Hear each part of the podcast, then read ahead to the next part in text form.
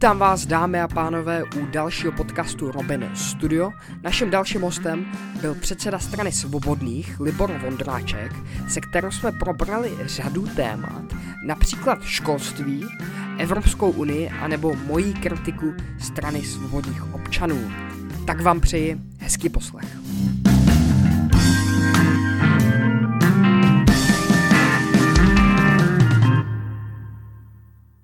Dobrý den, dámy a pánové, naším dalším hostem je právník a předseda strany svobodných občanů. Libor Vondráček, vítám vás, dobrý den. Děkuju za pozvání a zdravím všechny diváky. Jak se máte? Mám se dobře, počasí se trošku sklidnilo, není zase takový velký teplo, ale pro jistotu pořád udržuju všechny, všechny potřebné věci na léto nachystané. Myslím si, že ještě léto přijde. Takže se na něj těším a, a nálada je dobrá. Teď jsou vlastně prázdniny, my musíme říct, že natáčíme prvního července, že jo? takže, takže abyste, abyste věděli, že dneska zrovna nebylo úplně tak teplo, ale myslím si, že zase se to bude chýlit k velkým vedrům. Tak doufám, že ne. No. Tak na zdraví. Tak na zdraví.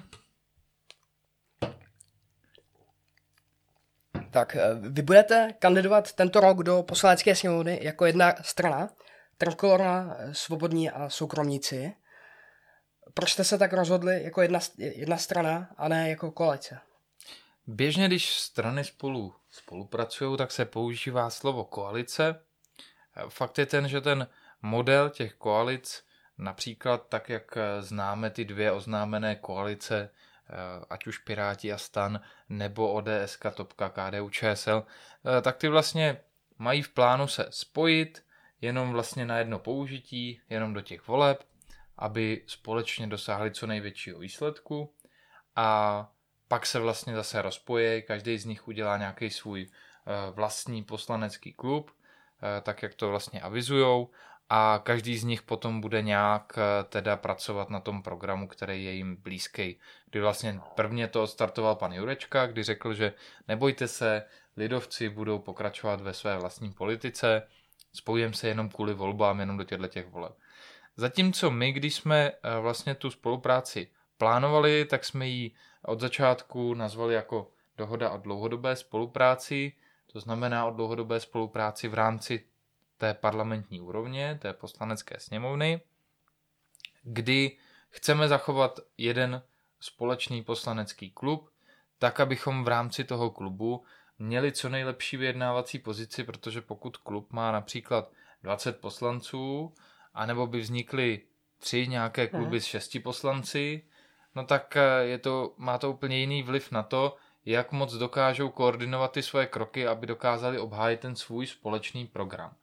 A pro nás vlastně ta motivace, proč jsme se i spojili, byla ta, že nevidíme v poslanecké sněmovně dnes žádný poslanecký klub, který by hájil věci, které dneska chtějí, chtějí lidi slyšet, chtějí, aby měli zastoupení ve sněmovně, ale žádná strana to tam úplně moc nehájí. Jo. Jsou tam, jsou tam vlastně tři poslanci Trikolory, který spolu žádný klub nemají.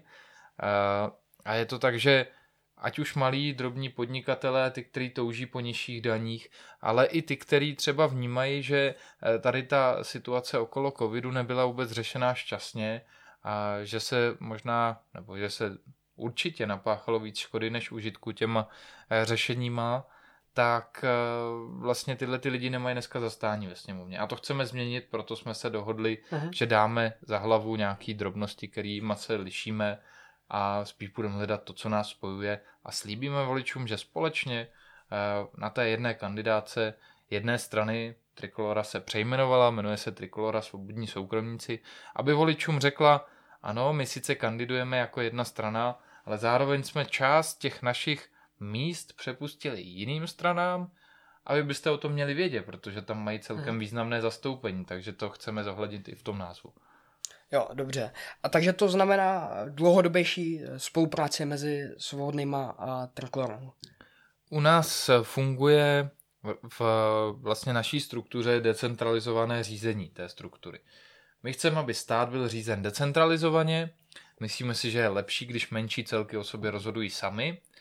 A proto my chceme spolupracovat zejména teď na té republikové úrovni, a zavázali jsme se k dlouhodobé spolupráci na úrovni právě té sněmovny po dobu toho volebního období v podstatě. Pokud by byly předčasné volby, tak v podstatě ta dohoda končí těma předčasnými volbama, nemusí být ani na čtyři roky. Ale co se týče komunálních voleb, tak vlastně naši členové mají čistě ve svých rukách, jestli si vyberou za své partnery nějaké jiné strany nebo nezávislá hnutí lokální.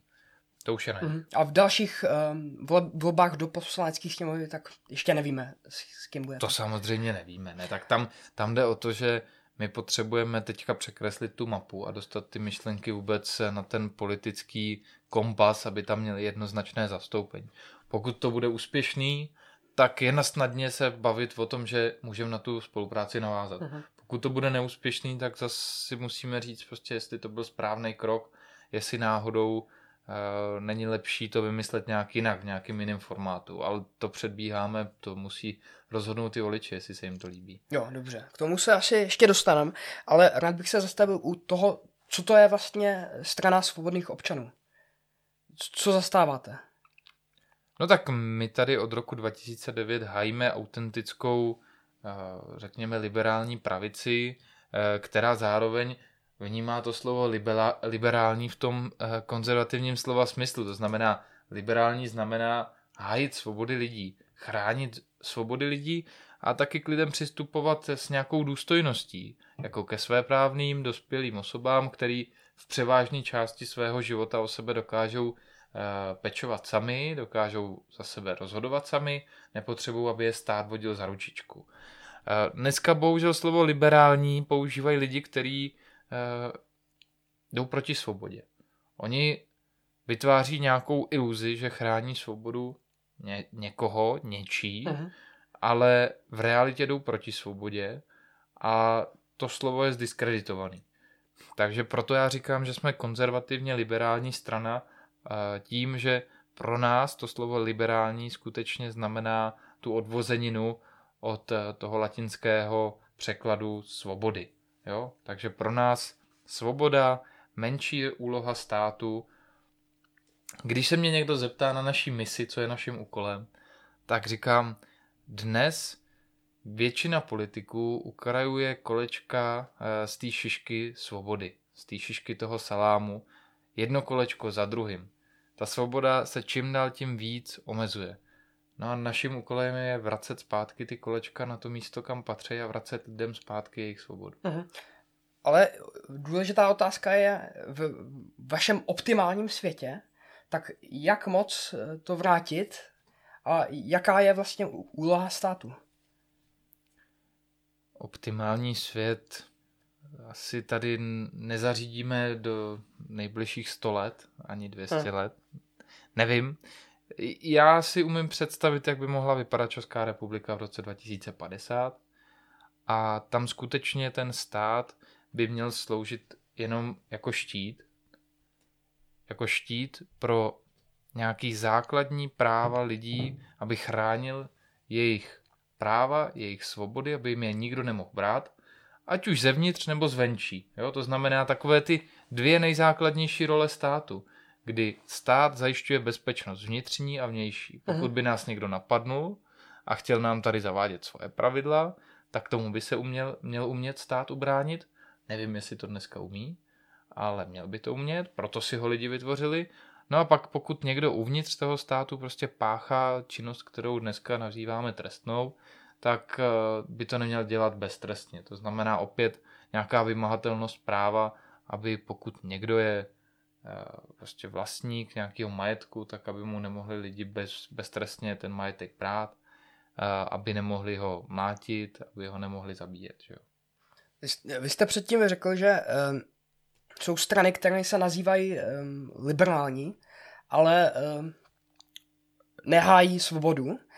Které strany to jsou například? Ne, tak za mě třeba, když se Pirátská strana dnes označuje za liberální, tak prostě progresivní význam toho slova liberální vlastně znamená seberem vám svobodu, ale vytvoříme vám nějakou takovou iluzi svobody. Mhm. Pirátská strana, tak jak vznikla, tak měla poměrně sympatický program na začátku. Oni tady bojovali za svobodu internetu, Pamatujeme si asi všichni kauzy Edwarda Snowdena nebo Wikileaks, kde prostě Julian Assange byli popotahovaní jenom za to, že někde zveřejnili nějaké informace, které byly velmi pravděpodobně pravdivý. A je tady spoustu dalších tlaků, jak omezovat to svobodu internetu. Takže Piráti začali s tímto tématem. Další jejich téma bylo to, že by lidi měli nést vlastně odpovědnost za to, jak nakládají se svým tělem. Ať už prostě si hulej, nebo pijou, nebo něco dělají, že jo, tak u nich se říkalo, že to je hodně o té trávě. Ale obecně si myslím, že to je odpovědnost každého jednotlivce a že by se to mělo promítnout třeba i do zdravotního pojištění, mm-hmm. aby ty pojišťovny měly mít, měly možnost a nějaký nástroj, jak třeba zvýšit lidem pojištění, pokud se chovají nějak nezodpovědně vůči svým, svýmu zdraví. Ale měli by si o tom rozhodovat sami ty lidi, jestli volizujou lupeny durmanů, nebo jestli hulej trávu, nebo jestli si dávají každý den flašku vína, to je jejich věc. No a pak ještě ta digitalizace, že jo, tak digitalizace je super věc, protože dokáže zefektivnit stát, dokáže zajistit, aby po úřadech běhaly informace a ne lidi, ale digitalizace v pojetí Pirátů vlastně znamená centralizaci informací na jednom místě a monitoring těch lidí. Už teď se v Praze zavádějí takový ty kamery, které dřív jsme kritizovali, když jsme viděli, že jsou v Číně, že dokážou ne. rozpoznávat obličeje, že můžou třeba lidem potom podle toho dávat nějaký sociální kredity, že jo. A tohle to je něco, čeho se určitě děsíme a v podstatě na počínání pirátské strany já nevidím cokoliv, co by mělo společného se svobodou, přesto to liberálně používají. Takže pro mě tady to je typický, typická strana, která to slovo zneužívá a my si musíme ten význam slova liberální vzít zpátky. Jo, jo. Takže a proč používáte ten výraz libertarián? Co, k čemu to slouží a jaký je rozdíl podle vás? No je to právě proto, že libe, liberálové, který dneska mají prostě nějaký étos, něco si o nich lidi myslejí, tak ty už se dost diskreditovali, zatímco ty libertariáni, tak jak to třeba používal to slovo i Ronald Reagan, kdy říkal, že vlastně v hloubi duše cítí, že nebo kdy říkal, že cítí, že v hloubi duše každého konzervativce je i libertariánství, takhle nějak to říkal. Jo, takže podle mě konzervativismus a libertariánství nemusí jít vůbec proti mhm. sobě, naopak ten konzervativismus je nějaký jakoby postoj, kdy může být člověk konzervativní socialista, ale i konzervativní libertarián. Jo? A podle mě tyhle ty dva pojmy dohromady dávají tu ideální kombinaci. Hmm. Liberální byl třeba zakladatel české liberální politiky, byl Karel Havlíček Borovský, který si hmm. už někdy v roce osmnáct set čtyřicet osm stěžoval na vysoké daně. Jo? Tehdy ale lidi platili přibližně desátek, to znamená deset procent. Dneska daňové břemeno průměrného zaměstnance je šedesát čtyři procent. Mm. Což je úplně, úplně něco jiného.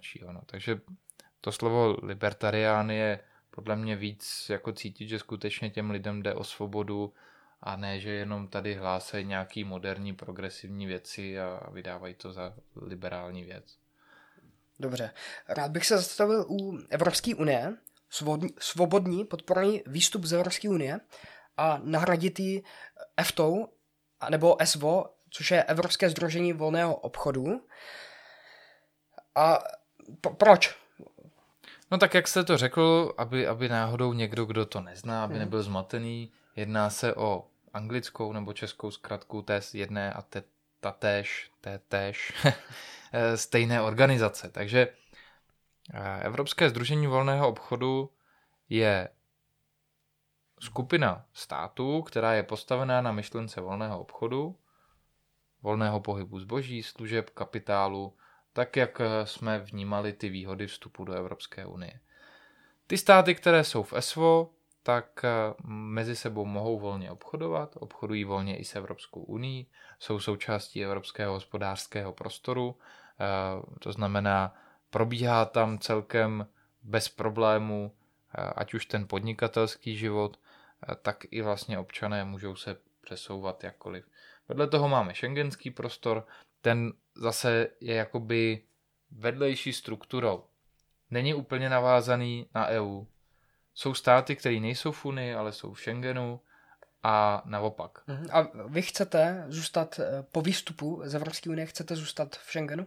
My určitě chceme zachovat tady tyhle ty prvky, které se týkají volného pohybu.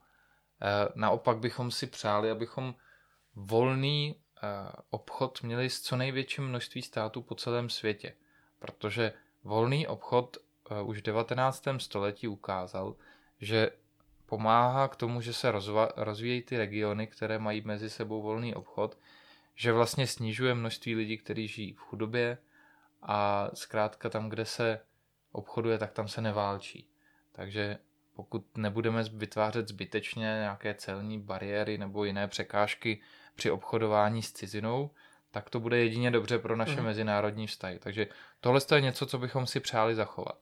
Naopak se nám nelíbí ta evropská nebo ta unijní byrokracie. Musíme rozličovat Evropa a Unie, to jsou dva rozdílné pojmy. Takže nám se nelíbí ta unijní byrokracie, nelíbí se nám unijní předpisy, které jsou nám tady diktovány, protože dnes v ústavě máme článek deset a, který zmocňuje Evropskou unii, aby nám tady vytvářela nějakou legislativu, která je pro nás závazná. A nelíbí se nám taky, a to významně, evropské dotace, nebo unijní dotace opět. To znamená přerozdělování peněz, kdy my si tady něco vybereme z našich kapes, pošleme to do Bruselu, řeknu, pošleme tam stovku, oni nám vrátí sto dvacet, hmm. ale řeknou nám, co si za to máme koupit. Takže chcete se nechat ponechat výhody jako volný obchod, cestování lidí, práce, kapitál a, a tak dále. A chcete se zbavit podle vašeho názoru těch negativů, což jsou ty regulace a, a ty dotace. Myslím si, že to není jenom názor náš nebo úzké skupiny lidí. Já si myslím, že v České republice je většina lidí, kteří evropské dotace nebo unijní dotace považují za špatný, za škodlivý, protože ničej trh, vytváří nerovnou konkurenci, obrovský korupční potenciál. Sami víme, jak často se v televizi řeší, kdo jak čerpal evropské dotace a co z toho kdo bude mít za problém. To je úplně zbytečný. Věci jako silnice, budovy, školy, vybavení škol, to všechno se stavělo, kupovalo, provozovalo v době, kdy nebyla Evropská unie na našem území, stavěly se silnice, stavěly se nějaký lavičky, uh-huh. infrastruktura a tak dále. Na to, aby se tyhle věci stavily, nepotřebujeme poslat peníze do Bruselu, pak si je nechat poslat zpátky. Jo. My navíc víme, a sama Evropská komise to vyčíslila, že obsluha těchto všech věcí, ať už byrokracie spojené s rozdělováním dotací nebo byrokracie spojené se zaváděním evropské legislativy, té unijní, tak to všechno vyjde jednotlivé členské státy na čtyři procenta H D P. Třeba v roce dva tisíce patnáct, když jsme dostali sto padesát miliard navíc oproti tomu, co jsme poslali do Bruselu, to znamená, to byl historický rok, kdy jsme dostali úplně nejvíc peněz na dotacích, plus minus, tak v, ten, v tento rok čtyři procenta H D P, které máme vynaložit na to, abychom dokázali být součástí Evropské unie, tak v přepočtu znamenaly sto osmdesát miliard. Takže i v roce, kdy jsme dostali úplně nejvíc peněz z toho Bruselu, tak se nám to vlastně nevyplatilo. Podle, podle výpočtu Evropské komise z roku dva tisíce devět, tohle to spočítala Evropská komise, od té doby té legislativy ještě přibylo. Já předpokládám, že ty výdaje těch států jsou ještě o něco větší než čtyři procenta, ale operuju s tím číslem, které sama Evropská komise spočítala. Mám některé dotazy ohledně EFTA a Evropské unie. Které dotace platí na území EFTA ze Evropské unie? Na, na to jsem nebyl schopný přijít. Je to tak, že co vím a můžu říct, je, že přibližně devatenáct celá pět procenta legislativy, která je dneska pro celou unii, tak platí na území ESVO, EFTA.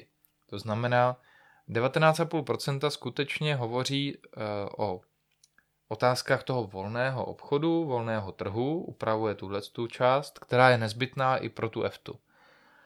Pak ovšem uh, je nějaké množství legislativy, která tu neplatí. S těma dotacema se musím přiznat, že to úplně nevím, ale já předpokládám, že dotace se neplatí. Jo, platí se peníze za správu toho vlastně výběru cel, protože je celní unie uh-huh.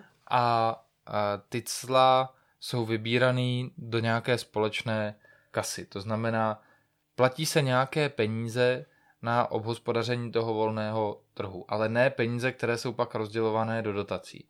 A logicky, logicky potom existují další jakoby vztahy, kdy Švýcarsko je sice součástí E F T A, ale má ještě vyjednanou výjimku, že ty věci, které se týkají Evropské unie, tak si řeší ještě bilaterálníma dohodama a každou tu jednotlivost si musí schvalovat. Což je nějaký třeba další krok, který by nám připadal, že by byl správnej, ale v tuhle tu chvíli tady vlastně vidíme dvě cesty. Buď to přestup do toho Evropského sdružení volného obchodu, to je dlouhodobě známá věc, myslíme si, že všechny výhody by byly zachovány, nevýhody by padly, anebo je druhá věc, a to je celkem nová cesta, škrtnutí článku deset a v ústavě, čímž by Evropská komise a Evropský parlament ztratil právo rozhodovat o pravidlech, které jsou v rámci našeho území. Mám to tady napsaný, článek deset a ústavy. Mezinárodní smlouvy mohou být některé pravomoci orgánů České republiky přeneseny na mezinárodní organizaci nebo instituci. Tak jak by to fungovalo? Se prostě, um, co se stane ve vztahu mezi Evropské unie a Českou republikou, když uh, se škrtne tenhle ten článek z ústavy? Tahle ta novela byla přijatá v roce dva tisíce jedna, předtím než jsme vstupovali do uh, Evropské unie. Ten článek deset a byl do ústavy vložen, protože Evropská unie řekla, že by ráda vlastně z Bruselu zaváděla některá pravidla, zejména nařízení, ale i směrnice na naše území, tak abychom nemuseli každé to jednotlivé pravidlo ještě schvalovat v našem parlamentu. Pokud by se tato věc stala, kdybychom škrtli ten článek deset a, tak to znamená, že z naší ústavy Evropská unie nemá žádné zmocnění tady zavádět nějakou legislativu. A nařízení a směrnice by v tu chvíli neplatily. Protože na našem území je platným předpisem jenom to, o čem mluví ústava. Mm. Ústava mluví o řádně schválených a ratifikovaných mezinárodních smlouvách, které prochází legislativním procesem. Pak ústava mluví o nějakých ústavních zákonech, zákonech, podzákonných normách, to znamená třeba vyhlášky e, ministerstev nebo nařízení vlády. Tak e, tyhle ty různé předpisy ústava předpokládá. Uh-huh. A tohle to, e, co, co by se vlastně stalo, tak my bychom to dokázali doprovodit vlastně tím krokem, že bychom řekli, všechny nařízení, které tady jsou, doteď byly, tak zůstávají v platnosti. V podstatě tak, jako když se měnil vlastně ten právní systém z Rakouska-Uherska do Československa, když se řeklo, všechny právní předpisy platí, uh-huh. ale je tu prostě česká ústava.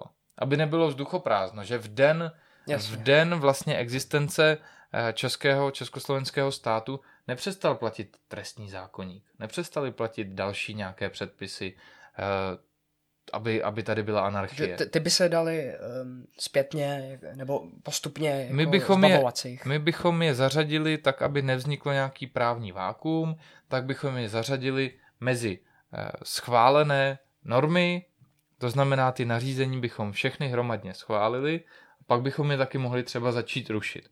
Ale aby ze dne na den nepřestalo platit to, co lidi byli zvyklí, že tady platilo, tak bychom to prostě potvrdili palcem nahoru, tohle to všechno platí a ode dneška už všechno, co se tu má zavést jako nové pravidlo, tak musí projít naším parlamentem. Představte si takovou věc, že, a diváci, prosím, představte si to, představte si, že tady v České republice máme nějaký předpis a náš premiér není schopen prosadit ten předpis v našem parlamentu přes sněmovnu, aspoň sto jedna, přes senát, že jo. A teď by to chtěl nějak zařídit, aby nám tady něco platilo, co se mu nedaří, no tak půjde třeba do Bruselu, tam si to nějak vylobuje, projde to a tím pádem nám to tady bude platit bez toho, aby se k tomu náš parlament vyjádřil. Jo? Dá se to obejít. Dokonce, a to by byla ta věc, kterou absolutně neuznávám, Evropský soudní dvůr v roce devatenáct set sedmdesát nebo v sedmdesátých letech řekl, že nařízení a směrnice jsou dokonce nadřazeny ústavnímu právu. To znamená, v České republice by potřeboval sehnat ústavní většinu pro změnu nějakých základních pravidel, ale prostřednictvím e, vlastně Evropské unie by dokázal změnit základní pravidla, která platí u nás e, v České republice, bez toho, aby na to získal ústavní většinu. Že dejme tomu, že by se třeba schválilo, že všechny parlamenty budou jednokomorové. Hmm. A tím by se zbavil Senátu. No a dneska Senát víme, že často slouží jako pojistka pro něk- proti některým neuvážlivým věcem. Lidové veto tady nemáme, aby lidi mohli zatáhnout za ruční brzdu a říct, toto je škodlivý předpis, ten nechceme. A mohlo by se stát, a určitě dost lidí pana premiéra jako nevnímá jako pozitivní osobu, takže mohlo by se stát, že touto cestou on by změnil tady základní stavební kameny nějaký naší vyvážený, vyváženého systému brzd a protivách, no. tak, aby, tak, aby to vyhovovalo jemu a mohl tady najednou mít třeba o něco větší moc. Jo, protože existuje mnoho států, který mají jednokomorový parlament, neznamená to, že jsou nedemokratický, ale prostě mají takový systém. Náš je postavený jinak. Ještě u té Evropské unie, tak ně, někdo by mohl oponovat, že my přece máme eurokomisaře, my, my máme zastoupení v Evropském parlamentu a e, naši ministři můžou jít na e, radu ministrů Evropské unie. Všechno, co se schvaluje v europarlamentu, a my jsme tam měli vlastně dva europoslance, takže víme, jak je to všechno marný boj se tam o něco snažit, něco zlepšit, tak všechno, co se tam schvaluje, tak musí vzejít od Evropské komise. Evropský parlament je snad jediný parlament na světě, který nemá zákonodárnou iniciativu. Europoslanec nemůže přijít s návrhem zákona, ani skupina europoslanců nemůže přijít s návrhem zákona, dejme tomu, že by přišla nějaká celá frakce v europarlamentu a chtěla navrhnout něco, co se tam má schválit. To není možný. Všechno, co se schvaluje, tak přichází z Evropské komise. A Evropská komise je složená z eurokomisařů, to jsou nikým nevolení úředníci. Věra Jourová neprošla žádnýma volbama na eurokomisařku. S tím tam pan premiér uklidil, protože byla příliš eurofilní na to, aby byla v, u nás v České republice, kde se potřebuje pan premiér tvářit, že je euroskeptik. Takže ty Ty členové ANO, který nejvíce milují Evropskou unii, tak šli do europarlamentu. Pan Telička, paní Charanzová, která prostě teď jako místopředsedkyně europarlamentu víme, jak řídí jednání, kdy tam byla ta slavná scénka, kdy zakazovala těm europoslancům, aby si dali svoji národní vlajku na stoleček, kdy jim říkala, že jim odebere slovo, pokud budou mít národní vlajku na stolečku, což já absolutně nechápu, proč to tak je, jo?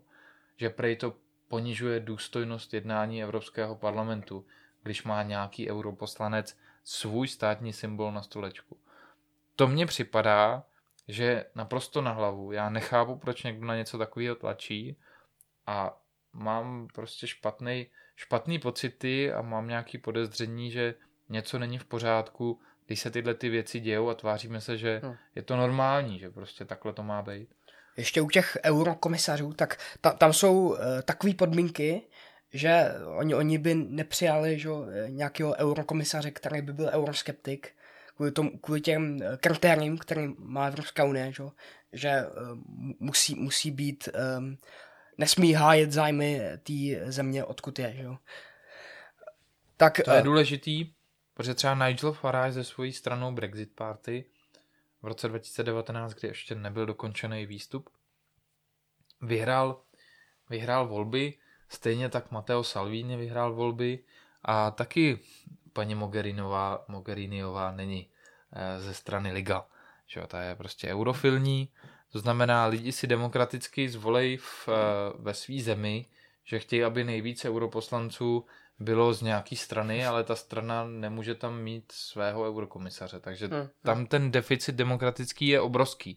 Ty, europarlam, ty europoslanci jsou jenom na zvedání rukou, na nic víc, a eurokomisaři jsou dosazený přesně tak, jak jste řekl vy.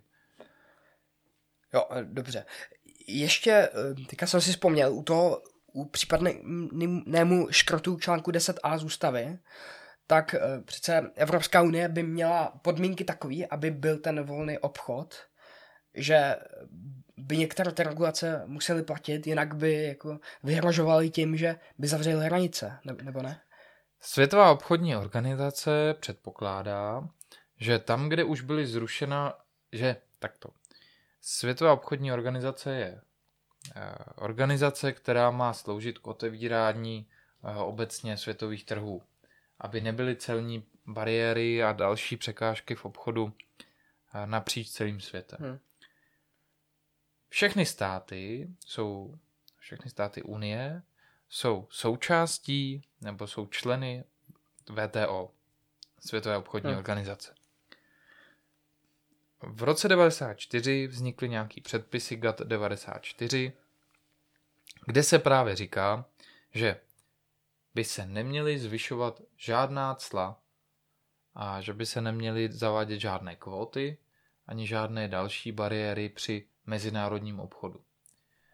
Takže tam, kde třeba byla, byly cla dvacet procent, tak už můžou být jenom třeba patnáct, deset a tak dále. Ale nemůžou být dvacet pět. Ale prostě ty... kdo, kdo to respektuje, ne? Když ty státy to, to, to nerespektuje, když jsou v té světové organizaci. Já myslím, já myslím, že většina států to respektuje. Nebo... Jediný stát, který trošku to nerespektoval, byla Amerika uh, za vlády Donalda Trumpa. Uh, ale tam jde o to, že existuje nějaká arbitráž, a pokud ty státy toto porušejí, tak přichází nějaká sankce. Je to poměrně složitá procedura, těch kauz je velké množství. Každopádně státy, které podepsaly gatt devadesát čtyři, tak řekli, že nebudou zvyšovat dosavadní cla a vytvářet nové překážky. Z té rozhodovací praxe vyplynuly čtyři nějaké výjimky, kdy to možné je. Jedna z těch výjimek je obrana proti nějakému dumpingu. To znamená, dejme tomu, v rámci volného trhu Čína se rozhodne, že pomocí svých peněz, který bere od daňových poplatníků, tak bude platit firmám, které vytvářejí ocel, tak velké dotace, aby ocel z Číny byla výrazně levnější než ocel z celého světa, a tím pádem ocelárny čínský zlikvidovaly konkurenci, protože budou nabízet ocel za dumpingovou cenu. V takovém případě... V takovém případě jako antidumpingové clo je možné to zavést, aby se ty státy bránily vlastně téhleté nekalé konkurenci.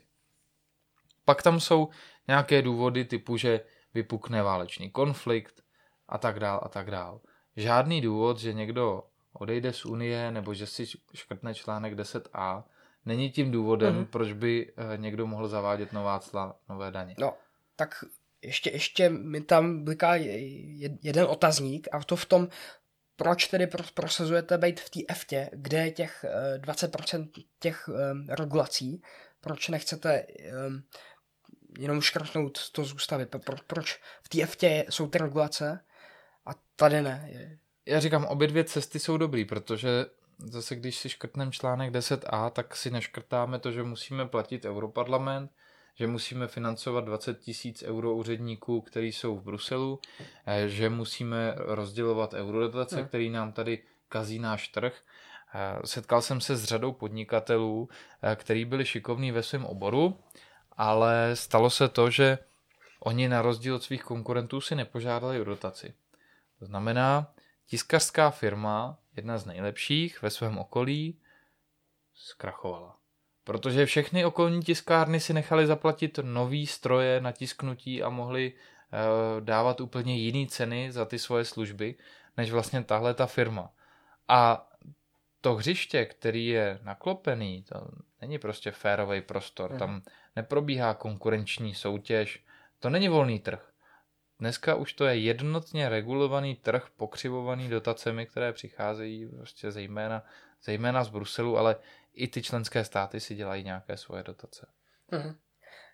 Tak ještě poslední věc u té Evropské unie, aby jsme se posunuli i dál, tak ve volbách do, posl- do Evropského parlamentu tak jste měli kampaň nějak, nějak, že odejdeme bez placení, tak přece Velká Británie zaplatila vel- velkou částku Evropské unie, tak pro, jak, co se stane, když nezaplatíme? No ne, tak Velká Británie neměla žádnou povinnost něco takového platit. Jo, tak tam... Proč to zaplatili tedy? Já předpokládám, že oni, oni nějakým způsobem si chtěli vyjednat některé podmínky a oni hlavně měli uh, ten problém, že oni ani nechtěli přestoupit do EFTA. Hmm. Jo, takže oni si chtěli úplně ty věci začít řešit jinak.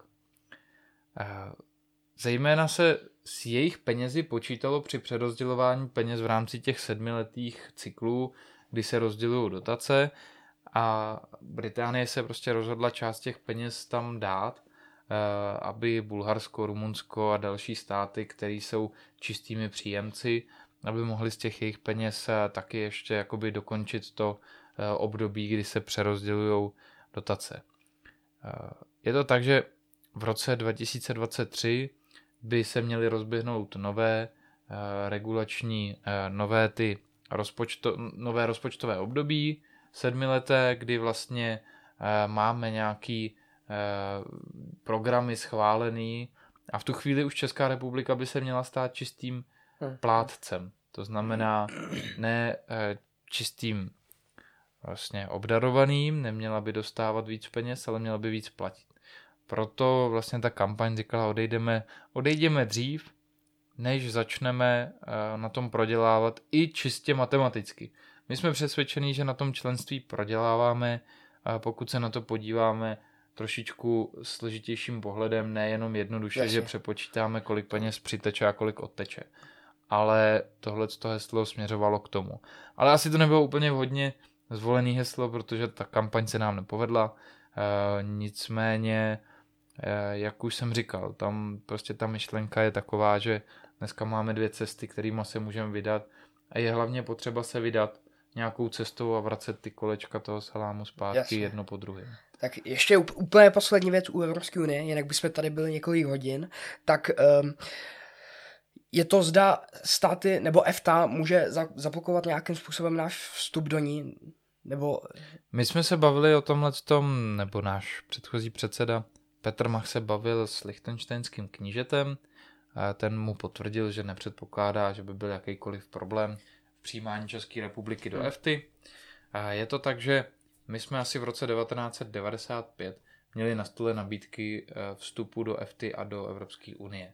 Tehdy, a to možná ne dost lidí ví, za vlády Václava Klause, který je dnes euroskeptikem, tak jsme si vybrali, že půjdeme cestou vstupu do Evropské unie. On zahájil ta uh, přístupová jednání, kdy jsme postupně začali plnit jednotlivé asociační dohody, až jsme v roce dva tisíce tři vstoupili. No a co ještě si myslím teda, jestli je to poslední otázka, co by mělo asi v souvislosti s tím vstupem zaznít, že v tom roce dva tisíce tři probíhala kampaň o našem vstupu a tehdy bylo dvě stě milionů utraceno za kampaň ano, vstupme, hmm. kdy A N byly napsaný normálně a to O bylo ve tvaru dvanáct hvězdiček, abychom teda vstoupili do Evropské unie. Nula korun dostala ta strana, ta část lidí, kteří nechtěli vstupovat. To je opět jakoby pokřivení té demokracie. Hmm. Pokud stát ze svých peněz dá jenom jedné straně referenda peníze, tak je to špatně. V Británii si obě dvě strany Leave a Remain, obě dvě strany si rozdělily stejné množství peněz a vedla se kampaň na setrvání a na odchod. A to si myslím, že je něco, od čeho bychom se mohli odpíchnout a co bychom určitě mohli brát jako za nějaký náš vzor, pokud tady má docházet k některým referendům, tak aby to opravdu byly referenda, kdy každý má stejnou možnost. A Evropská unie ne- nemůže zablokovat vstup do EFTA náš... Evropská unie ne, nemůže zablokovat, ta nerozhoduje o tom, jestli no. se staneme členy. Jo, jo. Hlavně, jak už jsem říkal, Evropská unie, která pozor, sama Evropská unie od roku dva tisíce devět, kdy nabyla právní subjektivitu Lisabonskou smlouvou, eh, nabyla Evropská unie možnost podepisovat některé mezinárodní dohody, tak Evropská unie sama přistoupila do té dohody gatt devadesát čtyři. Takže sama Evropská unie řekla, že nebude zvyšovat cla a nějaké překážky volného trhu a volného obchodu pro státy, se kterými to takhle nemá. Jo. Takže ona vůbec by neměla žádná cla ani nám zavádět, že by nám to chtěla trošku jako osolit. Hlavně spoustu těch všech firem ze zahraničí, z Německa a tak dále, taky jako těžejí a obchodují s náma díky tomu, že tu máme volný obchod. Bylo by proti jejich zájmu, stejně jako proti zájmu našemu, kdybychom si začali vytvářet nějaké bariéry a to rozhodně nechceme. My se určitě nechceme izolovat, naopak. Dobře, u, ještě tak už, už změňuje trochu téma. Já, já mám mírnou uh, kritiku um, vašem, vašem spojení s Trikolorou a já tady mám jeden dotaz um, na Instagramu zaslaný. Proč se Svobodní jako liberální pravice spojila do koalici s extrémními konzervativci, jako je Trikolora? Tak na to už jste odpovídali, ale... Um... No ne, tak ale jako ta, ten dotaz zazněl, tak hmm. asi bude fér, když na to ještě odpovím. Extrémní konzervativci to určitě nejsou, protože extrémní konzervativci by chtěli zakázat potraty, chtěli by tady řešit otázku nějak, jakoby zavádění těch katolických věcí, co tady hmm. historicky byly. Myslím si, že oni jsou konzervativní v tom smyslu, že nechtějí měnit ty věci, které tady dneska jsou a fungují, a nechtějí je měnit zbytečně. To znamená to, že prostě rodina je nějaký základní bod, ze kterého člověk může celý život čerpat a, a je to něco, co když funguje, tak se na tom dá stavět dál a potom může fungovat obec a potom může fungovat stát. Zatímco když nefunguje ani rodina, tak prostě ty vztahy jsou poškozený a tohle to je třeba něco, mm. na čem oni staví trochu víc tu svoji politiku než my. Ale co se týče těch ekonomických záležitostí, tak v tom se naprosto shodneme.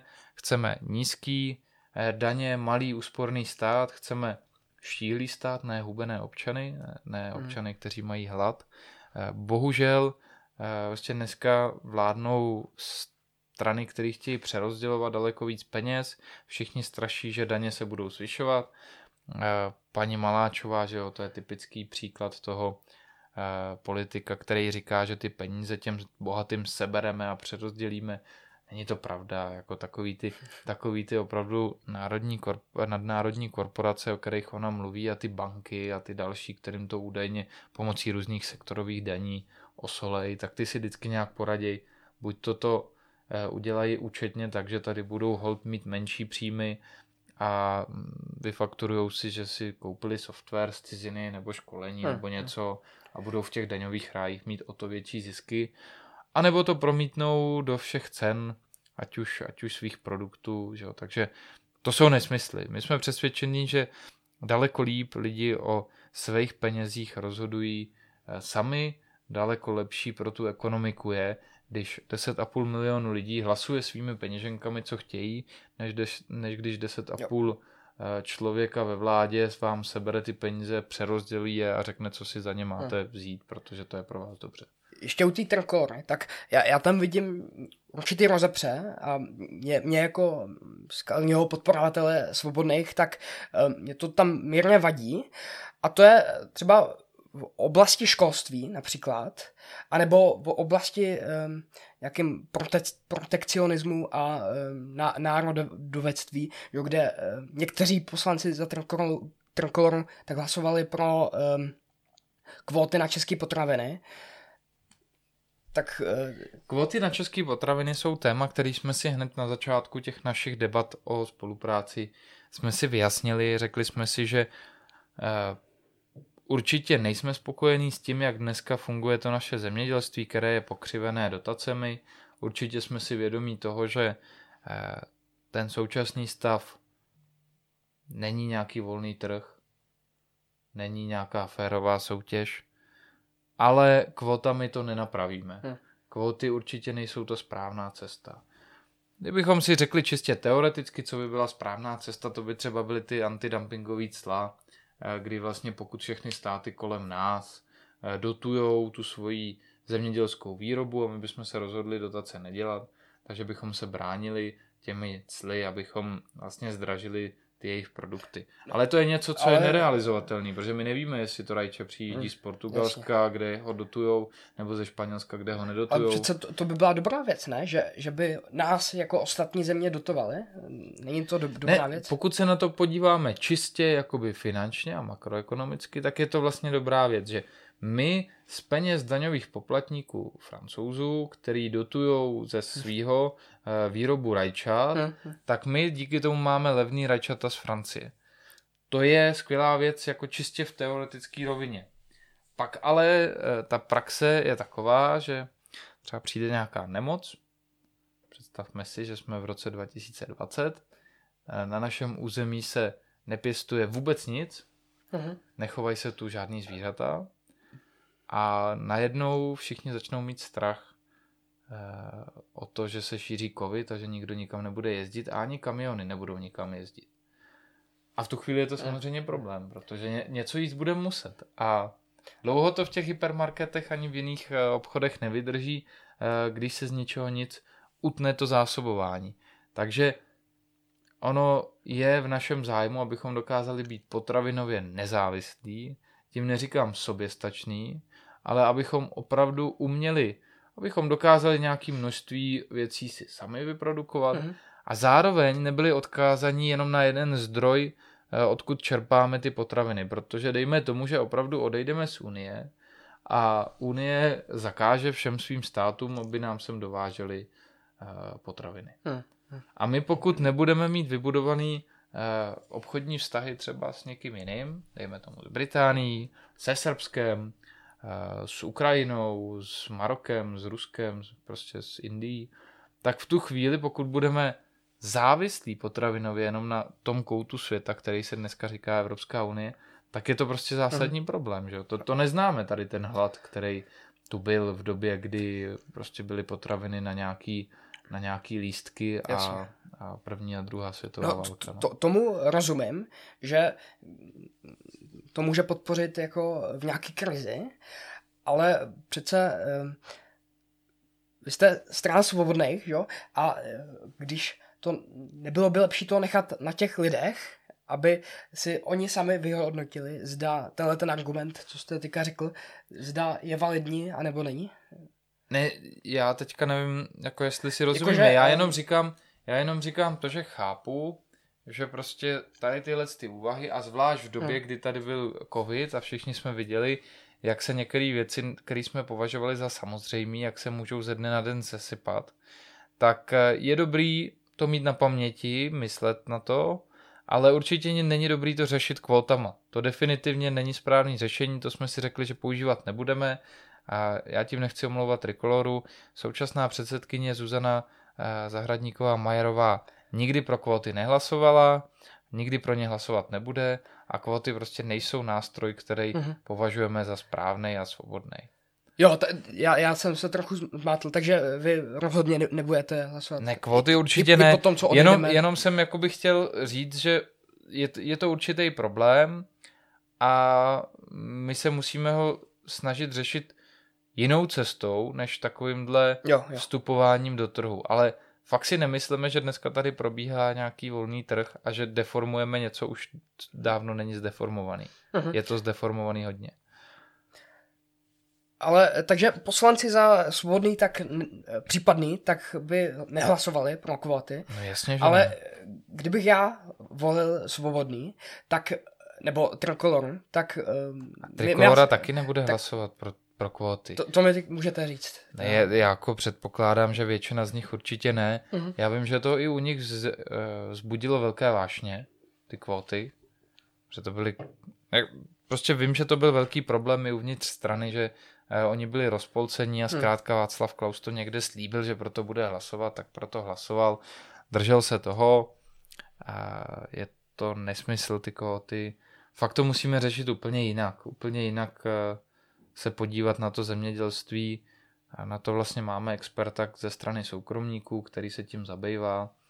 A spíš se prostě hledat hledat cesty, aby větší množství lidí u nás chtělo nějakým způsobem doplňovat to množství potravin, které se tu vyrobějí, a nepěstovali jsme zbytečně na polích řepku a zbytečně jsme nepěstovali kukuřici, protože je to dotovaná biomasa, a pak jsme to v bioplinkách spalovali, když můžeme tam mít potraviny. Jasně. A pokud by tu probíhal opravdu volný trh, tak lidi radši budou pěstovat potraviny, než, než prostě nějaký něco, co se potom spaluje, nějaký plodiny. Hmm. Tak a ještě u školství, tak bych tam viděl asi docela velký um, rozdíly mezi tím, co říká například Václav Klaus mladší, ale i, i jako nynější před, představenstvo um, Trikolor, tak tam bych viděl jako za mě as, aspoň nejzásadnější věci, kdy vy chcete jako um, dát větší možnosti těm školám, aby si konkurovali a uh, víc zprivatizovat asi a, a tak dále. A to, to u ty Trikolor moc nevidím. A... Já bych řekl, že sledujeme podobný cíl, ale každý máme komunikaci o něčem jiném. Že komunikace Trikolory ohledně školství je taková reakcionářská, zatímco ta naše je vizionářská. My vidíme tu vizi školství, které je decentralizované, školy se rozvíjejí, každá podle svého, a rodiče a děti si společně vybírají, která škola je podle nich nejlepší, a dostávají třeba, pokud dneska, dneska je to tak, že ta školní docházka je placená státem. Hmm. My nemůžeme udělat nějaký extra radikální krok ze dne na den. Naše představa je taková, že by lidi mohli mít třeba vouchery, to znamená od státu by každý rodič na své dítě dostal voucher, který může uplatnit v rámci školy, výuky, a sám by si vybral, které škole donese ty svoje peníze. Jo, jo. Třeba by to byla soukromá, třeba by to byla státní, nebo by to byla třeba paní sousedka, se kterou by se prostě dohodli, že bude jejich dvě děti učit doma v rámci domácího vzdělávání. Tím pádem nebude moc chodit do školy, do práce a budou jí chybět nějaké příjmy. Ale ona dostane ty příjmy za ten voucher. Takže chceme otevřít možnosti různých druhů vzdělávání. Trikolora není zásadně proti těm různým druhům vzdělávání. Trikolora je určitě proti tomu, že dnes většina škol je státních a že to státní školství ztrácí úroveň. A reaguje na tu současnou situaci, kdy do škol chodí různí lidé, kteří tam propagují některé ideologie, nějaké izmy, a dochází tam k indoktrinaci dětí a daleko víc se tam děti převychovávají, než učí. Snižují se nároky na děti a naopak se dětem říká, jako co si, co si mají myslet, ne jak mají počítat, jak mají, jak mají přemýšlet, ale co si mají myslet. A i třeba ta inkluze má prostě negativní vliv na to, hmm. že neexistuje, že se vlastně snižuje laťka toho, co se musí ty děti zvládnout naučit. Já mám spolužáka, nebo měl jsem spolužáka na Gimplu z Vietnamu, který chodil do třetí třídy do Vietnamu, nebo do páté třídy do Vietnamu, pak šel k nám do třetí. Hmm. Protože vůbec neměl česky a tak byl jakoby opožděnej, takže šel k mladším dětem. A on říkal, že oni měli každý rok na konci srovnávací zkoušky a vždy mohli jít buď o třídu vejš, nebo o třídu hmm. níž. Tak jako třeba ve fotbale, že ho někdo postoupí, sestoupí z druhé ligy. Takže oni to měli takhle. A oni se museli od první třídy snažit, aby celou dobu byli v té co nejlepší třídě, protože měli třeba šest tříd, od těch nejlepších po ty nejhorší.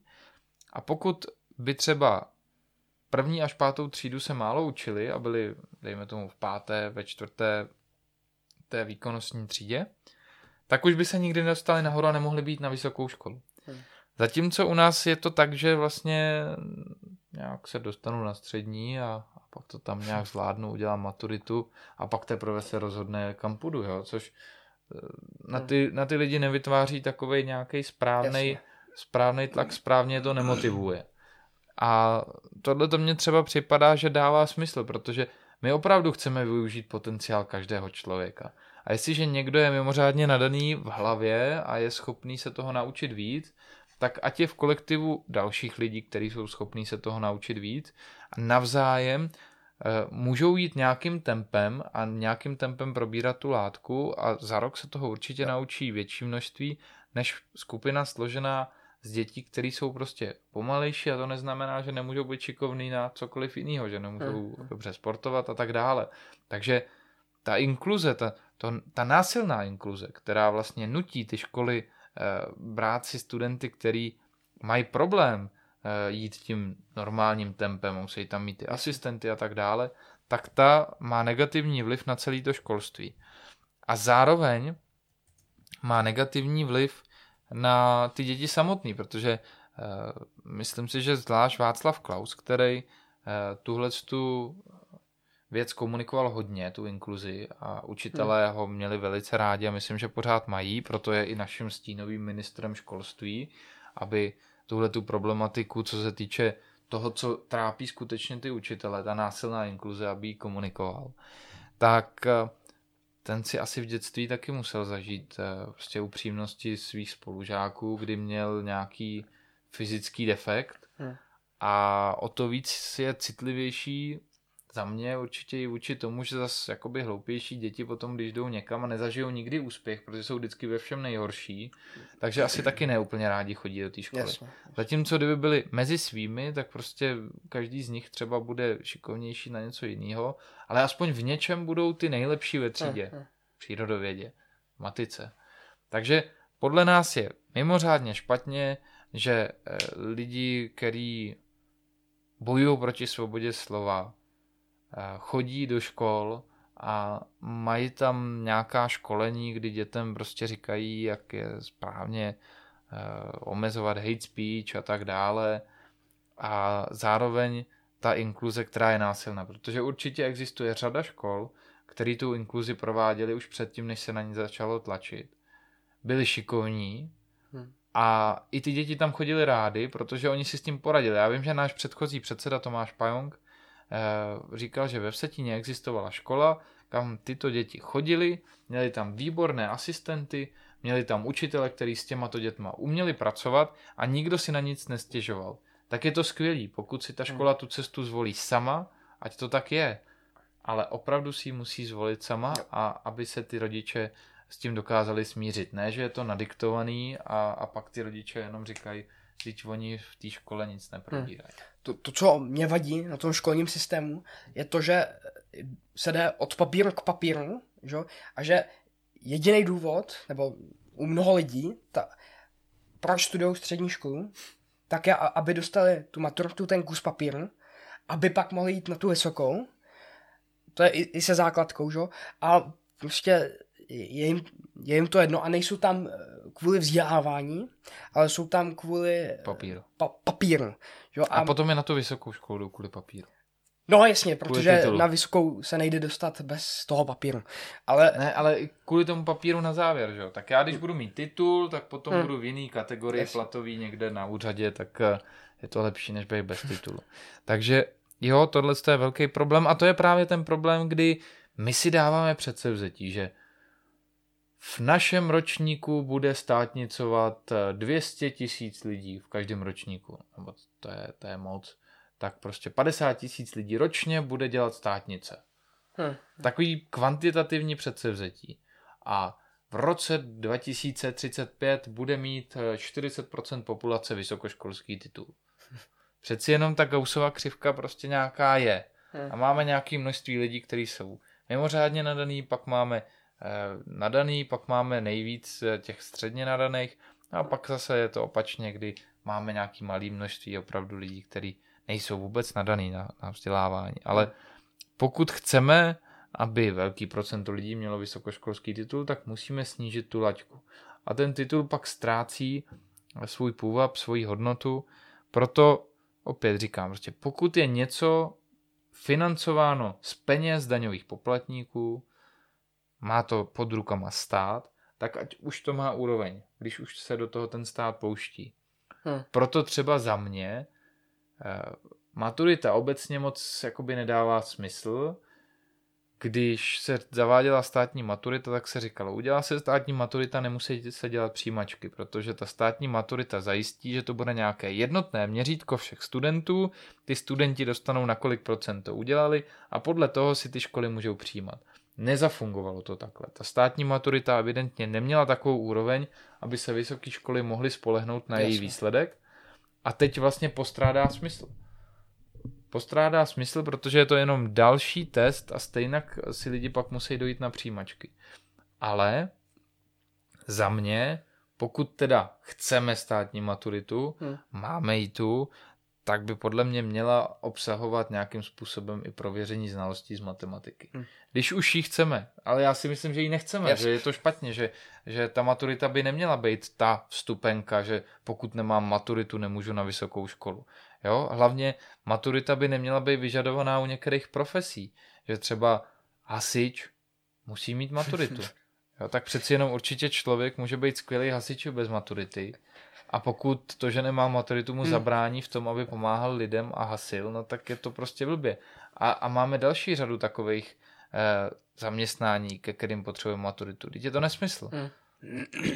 Za mě další problém je ten, že je časová že, segre, segregace, kde je úsek časový, do kterého se to musí vejít, že, a že to, to nelze jinak, že, nebo lze spojit dvě do jednoho, ale je, je to šíleně přeregulovaný a ještě nelze spojovat ty žáky na základě věku, takže že jsou... Um, jsou spo, spoj, spojený na základě věku a že nelze jako vyučovat na základě toho, jak ten předmět umí, že? A podle mě je jako věk docela irrelevantní faktor, že? Když se, se učí matika nebo cokoliv, že? Protože um, na základě toho, jak to ty studenti umí a každý je přece jiný, takže to, není, není, by se tohleto zrovna mělo uvolnit do nějaký míry, aby ty úrovně mohly být společně. A... Já jsem se o tomhle s tom bavil s jednou paní, která je velká propagátorka domácího vzdělávání. Hmm. Je to naše členka, bývalá, možná zase budoucí, Irena Steinhauserová, která sama doma odučila pět svých dětí v rámci domácího vzdělávání. Byla velká prokopnice tohohle z toho způsobu výuky, protože ty její děti dneska mají třeba třicet, třicet pět let. Takže už je to nějaká doba, co je učila doma. Všechno jsou to absolventi prestižních vysokých hmm. škol od matfisu, právnické fakulty a tak dále. Jeden z nich studoval obojí současně a obojí zvládnul. Takže evidentně se to na nich nějak negativně nepodepsalo. A ona ale právě říkala, že význam toho, že ty děti jsou přibližně věkově stejně v té třídě, je důležitý, protože hmm. pokud dejme tomu, že, že nedoporučuje příliš přeskakovat ročníky, hmm. když jsou tam šikovní děti, že tam je zkrátka problém ten, že když patnáctiletý kluk, který je ještě víc napřed, bude ve stejné třídě jako třináctiletý, který je třeba pozadu, podle nějakého fyzického vývoje, tak to tam bude i sociálně problém, že? Hmm. Protože jestliže někdo uh, má pubertu hodně před sebou a někdo už za sebou, tak uh, jakoby ty lidi si potom nemají co říct a ona i ta třída je nějakým způsobem trošku uh, jako místo, kde ty lidi si vytvářejí nějaký vztahy, budujou si je.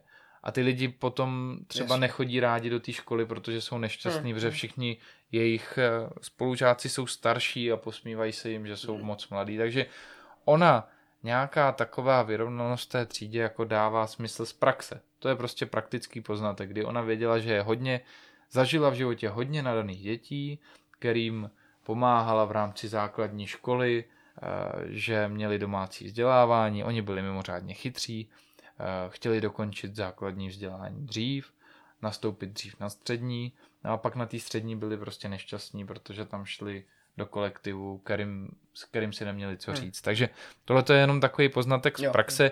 Já bych to opravdu jakoby nechal na těch lidech, ať si to rozhodnou, ať, hmm. ať, je, to, ať je to v tomhletom směru otevřený těm různým cestám. Vždycky jde uh, tu cestu změnit, že jo? Takže uvidíme, uvidíme, jakým způsobem se tato možnost bude otvírat. Víme, že třeba i Sterledecka byla taky vzdělávaná doma. Jsme za to všichni rádi, jakým způsobem se o ní rodiče postarali, tak nám teďka dělá radost. No a když se to počítalo, tak ona vlastně ušetřila daňovým poplatníkům milion korun. Sama za svoje vzdělávání. Hmm. Ten milion korun měla dostat ona, aby dostala nějakou, nějaký vzdělání, nějaký servis, a její rodina to nedostala, ale. To znamená, její rodina se dobrovolně připravila o milion korun za Ester a za jejího bratra. A ty dva miliony korun vlastně musela maminka, která nemohla třeba chodit do práce, aby se o ně mohla starat, aby je mohla učit, tak vlastně ty ona musela vydělat pro jiný děti. Hmm. Ale ne pro ty svoje. Jo, což, což prostě je to takovej nesoulad a já si myslím, že určitě na část těch výdajů, který dneska musí se za každý jedno dítě dát, protože máme nějakou energii, školníka, uklízečku, učitele, školní jídelnu a tak dále, tak část toho by měly dostat i ty děti, které mají domácí vzdělávání a zkrátka se rozhodli jít vlastní cestou. Zvlášť dneska, kdy spoustu rodičů má strach, že ty jejich děti budou opět nucený do toho, aby nosili roušky, aby podstupovali nějaké testy nebo dokonce očkování, tak uh, oni si chtějí pro příští školní rok vybrat tu cestu, že budou mít domácí vzdělávání. A proč by měli být za to potrestaný, že si sami na sebe upletou bič a vzdají se svého civilního zaměstnání a ochudějí se o nějaký příjem, jo? Takže stát by jim za to něco měl, něco měl taky dát, no. Protože jsou to peníze všech. Hmm, a ještě tam řeknu, ještě tam řeknu jednu důležitou věc. To, co jste, z, no já ti tykám, vykám, jsme si potykali před chvilkou. Tak to, co ty jsi zmiňoval, eh, tak funguje třeba v těch malotřídkách, že jo? Na menších vesnicích, eh, kde nejsou schopni naplnit jednu celou třídu, tak mají třeba ve třídě prvňáky, druháky, třeťáky. A my jsme v takových malotřídkách byli minulý rok na Vysočině, kdy jsme vlastně, protože ten covid i na ně dopadnul, tak jsme tam tři školy vylosovali z těch všech malotřídek v tom kraji a dovezli jsme jim tam nějaký jakoby dar, aby mohli kompenzovat to, že mají problémy a musí dělat nové věci. No a tam všechny ty učitelky už na to byly naučený a děti se tam zdály být celkem spokojený. Takže i to je cesta minimálně v tom mladším věku, není to asi problém. Ty děti pospojovat po mm-hmm. nějakých větších věkových rozptylech. Jasně, jasně. Rozu, rozumím tomu a myslím, že to je super, že to, tohleto podporujete jako skoro asi jediná strana. Uvolní. No obecně já řeknu i, jednak to podporujeme, opravdu chceme, aby, aby se hledala ta nejlepší cesta, protože nejlepší cestu nevymyslím ani já, ani paní Valachová, ani pan Plaga, prostě žádnej, ano, centrálně všechny věci, které se dělají centrálně, tak znamenají, že když centrálně no. vybereme špatnou cestu, tak na to doplatí všichni. Když dáme lidem možnost vybírat si každý něco lepšího, a určitě pro někoho je lepší jedna cesta, pro někoho jiná, anebo jsou třeba stejné věci pro ně lepší, ale každý se vydá jinou cestou a pak se vlastně zjistí, která z těch cest teprve byla lepší a začnou se po té jedné opičit, že jo, tak když v nějaké škole to budou dělat netradičně, ale bude jim to vycházet a přinášet dobrý výsledky, ostatní školy se u nich inspirujou a takhle se navzájem díky tomu konkurenčnímu boji můžou povyšovat na vyšší a vyšší úroveň, protože spolu trošku soutěžejí. Takže tohleto, tohleto je něco, co se nám líbí a vyřešilo by to třeba i ten problém s těma rouškama. Jo. Prostě by existovala škola, která by si řekla, my budeme chtít roušky a testy, a pak by existovala škola, která by řekla, my to nebudeme chtít. Hmm. A rodiče by si vybrali, která škola jim připadá, že teda je lepší na jejich dítě. U covidu jsem se nechtěl zastavit, ale um, vezmu to trochu z jiného úhlu. Má stát zasahovat, jestli nějak, proti nějaký pandemice nebo uh, nějak, nějakému viru? Co, co má stát dělat? Jaká je úloha státu v téhle chvíli? Tak my chceme malý stát, ale chceme stát. Hmm. A proto říkáme, že stát má zajišťovat ty dva hlavní úkoly. Já je pro jistotu ještě zopakuju. Zajistit tu vnější bezpečnost, ochranu před vnějším a vnitřní vymahatelnost práva. Proto, aby se tyhle ty věci mohly plnit, tak můžeme třeba říct, že potřebujeme, aby lidi byli gramotní, to znamená nějaká úplně základní, nějaký úplně základní vzdělávání pro ty nejchudší by tady mělo být hmm. poskytnutý státem, abychom se mohli dorozumět a tak dále. A i v tom ideálním stavu si myslíme, že něco takového by tady mohlo být. Jasně. A co se týče té tý pandemie, tak ono se předpokládá, že stát bude mít víc informací a že se dokáže rychleji a lépe rozhodnout. Proto to necháváme na něm, aby nám teda řekl, co je správně, jestli máme nosit roušky, myjt si ruce nebo nemáme. A ta situace ukázala, že to je přesně naopak. Když se rozhodovalo decentralizovaně, tak ty lidi byli přizpůsobení hned. To znamená, Ubery si dali plexisklo mezi řidiče a cestující. Ve večerkách byly taky plexiskla. Hmm. Lidi ve večerkách začali sami používat roušky, nějakým způsobem třeba i rukavice. Prostě ty lidi, když mají ochránit sami sebe a prostor, ve kterým pracují a znají ho, tak najdou daleko rychleji a efektivněji řešení, než když jim stát přikazuje jo. dva metry čtvereční, nebo dezinfikujte, nebo něco dělejte. I, i před těma opatřeníma. Jo, takže tohle to se ukázalo. Já úplně chápu, že na jaře v roce dva tisíce dvacet byli všichni vyděšený a stát mohl udělat nějaký kroky, který zpětně teď můžeme vyhodnotit, že byly špatný, ale nevyčítal bych to nikomu. Prostě byla tady nějaká nová situace. Dneska ale víme, že to, co dělal na jaře dva tisíce dvacet, tak se bohužel potom používalo jako návod a jako něco, co bychom měli opakovat a používat jako osvědčený boj hmm. s nějakou nemocí. A to je špatně. My jsme, v prosi- my jsme už vlastně na podzim měli dostatek informací o tom, abychom žádný lockdowny dělat nemuseli ani ze strachu, abychom nemuseli být vyděšený. Věděli jsme, že to sice je závažná nemoc pro nějakou skupinu lidí, ale není to žádný mor, před kterým bychom se všichni museli zavřít doma. A jak říkám, vláda dělala víc škody než užitku a opět ta decentralizace by přispěla k tomu, že by se ty věci dělaly daleko líp.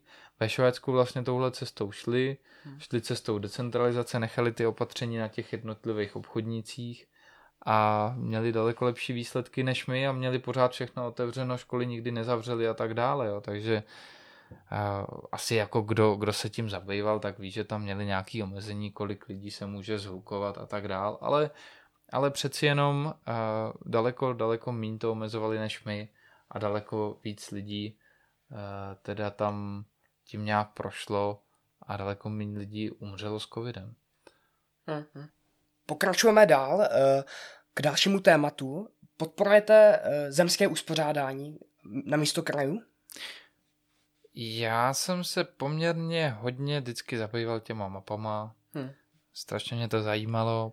Pak když jsem studoval práva, tak mě zajímala ta místní správa, samospráva, to, jak je to rozdělený. Hmm.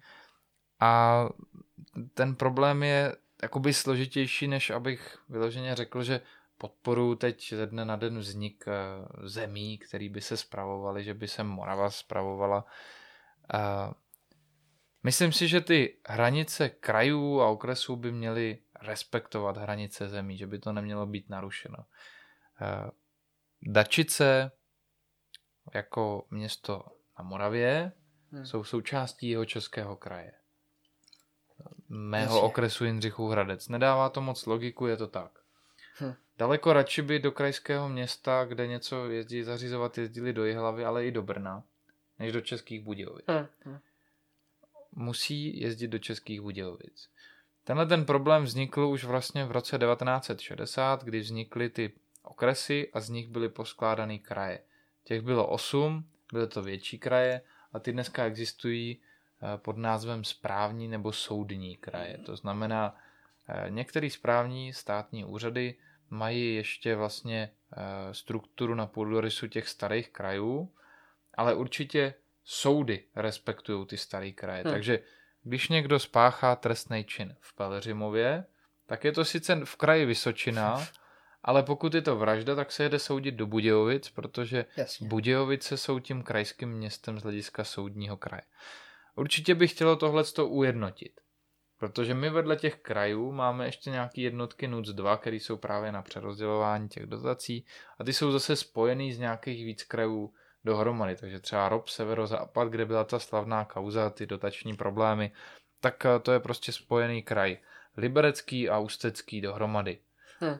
No, ale je to, je to všechno zbytečně pomíchaný, je těch území hodně a problém je ten, že to je postavený na těch okresech, který už nerespektujou i tu krajskou, i tu strukturu těch zemí. Takže jaké je řešení? Chtělo by to, chtělo by to osvěžit v rámci volebního systému. E, si myslím, že tyhle ty malé kraje jsou nástrojem, skrytým nástrojem e, udržení moci u těch velkých stran, protože e, částečně motivace, proč zřídit čtrnáct takto malých krajů, podle mě byla okolo toho roku devatenáct set devadesát osm po opoziční smlouvě i ta, že na půdorysu těchto malých krajů se potom udělaly ty volební kraje, podle kterých se volí i do sněmovny, a čím menší jsou ty volební celky, tím víc na to doplácejí ty malé strany a naopak víc získávají ty velké strany. Jo. Takže v Královéhradecké, v Karlovarském kraji se rozděluje pět mandátů a když si člověk rozdělí ten sto procent koláč mezi pět, tak to vychází dvacet procent. Jo, takže aby se člověk dostal z Karlovarského kraje do sněmovny, tak potřebuje dostat skoro dvacet procent, není to dvacet, je to třeba patnáct, ale stejnak je to hodně. Nestačí pět procent. No a takhle, když ve vícero malých krajích ty malé strany ostrouhají, tak v důsledku to znamená, že ty velké strany vydělaly. Takže zamysleme se nad tím a třeba i to zemské uspořádání by dávalo smysl, kdyby se podle něj volilo. Jo, proto my určitě chceme, aby se respektovala ta hranice zemská a podle ní se udělaly třeba nové okresy, ale to je fakt věc, která, kterou musí dělat lidi, kteří mají zájem na tom, aby to bylo postaveno správně, a musí si to vzít na starosti takový ministr vnitra, který cítí, že to je palčivý problém pro řadu lidí. Ty dačicáci s tím mají problém. Pak existuje řada okresů, třeba v Libereckém kraji je obec s rozšířenou působností Turnov, která se rozkládá se svou působností na území třech okresů. Takže ty lidi jsou zmatený. Jednou musí jezdit zařizovat do okresního města tam, zatímco ORPčko mají v Turnově, tak jedou do Semil, nebo jedou do Jablonce, nebo do Liberce, nebo já nevím kam. A vy to chcete narovnat. Určitě by to chtělo, aby to bylo skladebný. To znamená, aby ORPčko jako obec s rozšířenou působností zapadala do jednoho okresu, okresy byly poskládaný z těch obcí s rozšířenou působností, kraje z těch, a všechno to respektovalo i ty hranice zemské. Jasně. Tak ještě um, u, u toho volebního systému, tak myslím, že strana zelených tak podporuje uh, vstup do sněmovny od tří procent, nebo určitý členové, jsem aspoň viděl, nedám ruku dolní za to, ale uh, podporoval bys něco podobného? Určitě. Existují země jako třeba Holandsko, kde žádná vstupní klauzule není, je přirozená, protože mají sto padesát poslanců, tak je to přirozeně hmm. na úrovni nula celá šest periodických, kdy může strana získat klidně jednoho poslance. Podobně to bylo vlastně za první republiky, je to takhle v Izraeli, je to třeba i v Portugalsku, ale tam je to trošku modifikovaný tím, že mají právě ty volební kraje a největší volební kraj je někde z okolí Lisabonu, takže tam je třeba přirozená vstupní klauzule někde okolo tří procent, protože se přerozděluje v tom jednom obvodě, dejme tomu třicet, třicet mandátů, ale podle mě je úkolem politiků, aby podle rozdaných karet, tak jak jim je rozdají voliči, sestavili vládu. Není úkolem volebního systému, aby pokřivil tu soutěž hmm. a dal politikům do rukou karty, které se jim hodí, aby mohli hrát hru, která se jim líbí. Jo, prostě jasně. Ta sněmovna by měla být zrcadlem nálad ve společnosti a měla by odrážet zastoupení těch názorů, které ve společnosti jsou. Když jsem si počítal, jak by to bylo, tak my už bychom třeba měli jako Svobodní čtyři poslance v roce dva tisíce třináct a měli bychom tam nějaké zastoupení. A třeba v tom roce dva tisíce deset to bylo tak, že pod pětiprocentní hranicí zůstalo téměř dvacet procent hlasů.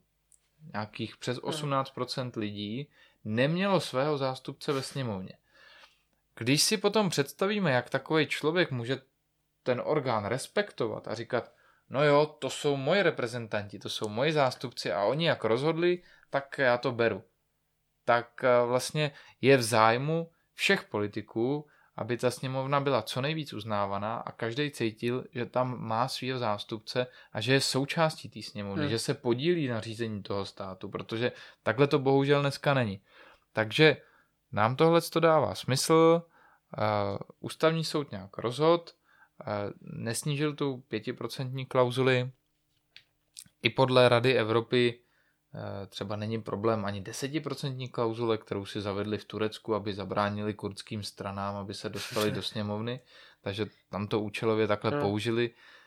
Ono se dokonce stalo v tom Turecku, že propadlo takhle šedesát procent hlasů. Hmm. Při představě, jak to bylo u nás v České republice, kdy jsme měli tři strany, které dostaly přes deset procent a ano, a všechny ostatní by dneska neseděli ve sněmovně, takže bychom tam měli jenom Piráty, O D S, S P D a ano. Po těch předchozích volbách, kdy bylo deset procent. Každopádně opravdu si myslím, že je úkolem politiků sestavit tu vládu a pokud máme poměrný volební systém a ne většinový, jako je třeba v Americe nebo v Británii, tak by ta sněmovna byla co, měla co nejvěrněji hmm. odrážet ten obraz té společnosti. Jo. A s tím souvisí to, že dneska ta pětiprocentní hranice pro dost lidí působí jako zábrana, proč podpořit hmm. nějakou stranu, která se pohybuje v jejím okolí, pod ní. Uh... Tak dostanou se Svobodní a s Trikolorou do poslanecké sněmovny? Já věřím tomu, že jo. Myslím si, že se nám ještě podaří další nějaký drobnější strany zapojit uh, do toho našeho snažení, tak abychom opravdu ty lidi, kteří vidí ty myšlenky a ty, ty věci velice podobně, tak abychom dokázali spojit pod jedním velkým názorovým proudem, hmm. který nebude mít problém s pětiprocentní hranicí, ale uh, hodně lidí mi říká, to nechci riskovat, uh, prostě radši to hodím někomu jinému, že jo, a teď prostě komu, ale zase, protože je jim to dost vzdálený od uh, ty jejich ideální představy, budu volit menší zlo, říkají. Uh, my určitě musíme kandidovat a musíme ty myšlenky dávat na politický stůl, aby lidi věděli, že tady je nějaká naděje, že taky někdo reprezentuje to, co oni považují za správný. Aby věděli, že taky existuje něco, co můžou třeba sami označit za dobro a nejenom, že si vždycky musí vybírat z toho menšího zla. Takže i kdybychom měli preference nula celá pět procenta, je naším úkolem tady ty myšlenky nabízet, aby ty lidi se necítili tak sami a necítili se vlastně, že jsou oni ty, ty divný a špatný a ty, který Uh, prostě se který má něco blbě.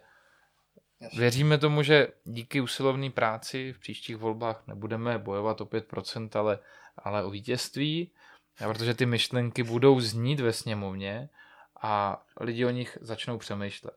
Dneska bohužel nedostávají tak velký mediální prostor a proto, když někdo to slyší poprvé, podruhý a představí si třeba že to školství, Který, který by fungovalo decentralizovaně a tak dále, tak si ťukají na hlavu, říkají si, to je nesmysl, to není možný, všechno musí řídit stát, musí se o nás postarat, my jsme prostě hloupí a špatní a musíme odevzdat tady obsah naší peněženky paní Maláčový, ať nám řekne, co, co jako za ně máme pořídit. Protože nám to furt ta Maláčová říká v televizi. Ona je tam stokrát a my jsme tam nulakrát. A když ona stokrát opakuje, jak se o všechny musí postarat a jak ta minimální mzda je pro všechny dobrá, a nejsme tam my, který bychom řekli, že minimální mzda slouží jenom jako pila na žebříku a pokud někdo po tom žebříku chce šplhat a nedošáhne na první šprusli, která je v podobě té minimální mzdy, tak nikdy ani nezačne šplhat.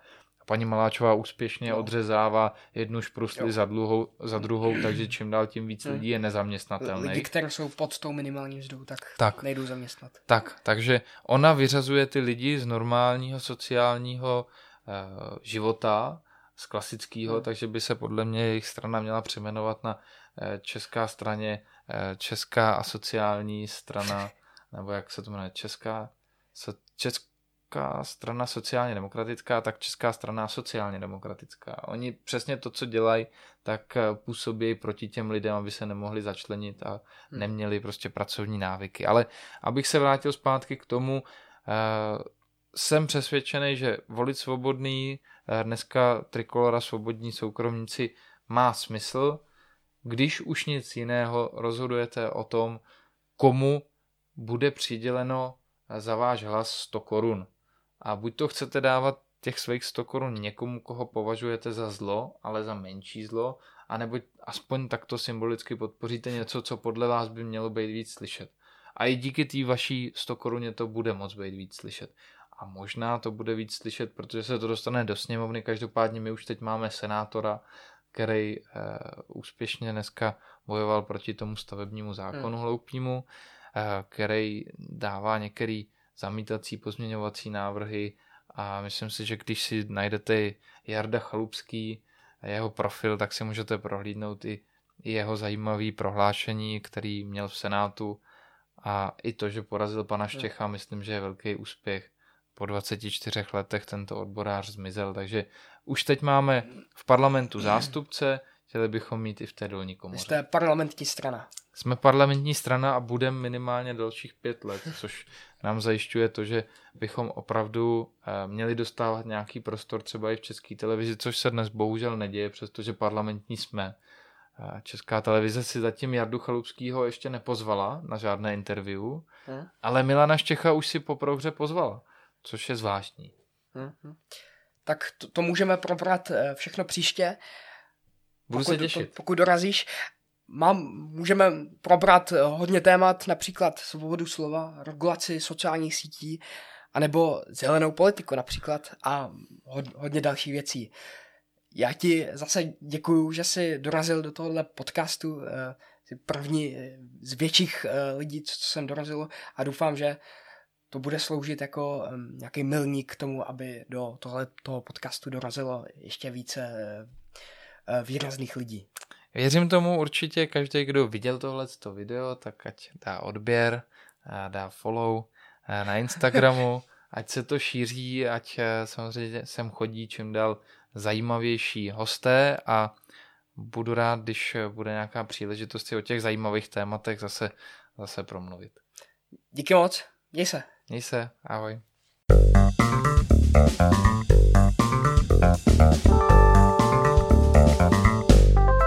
To je vše z dnešního podcastu, doufám, že jste měli příjemný poslech.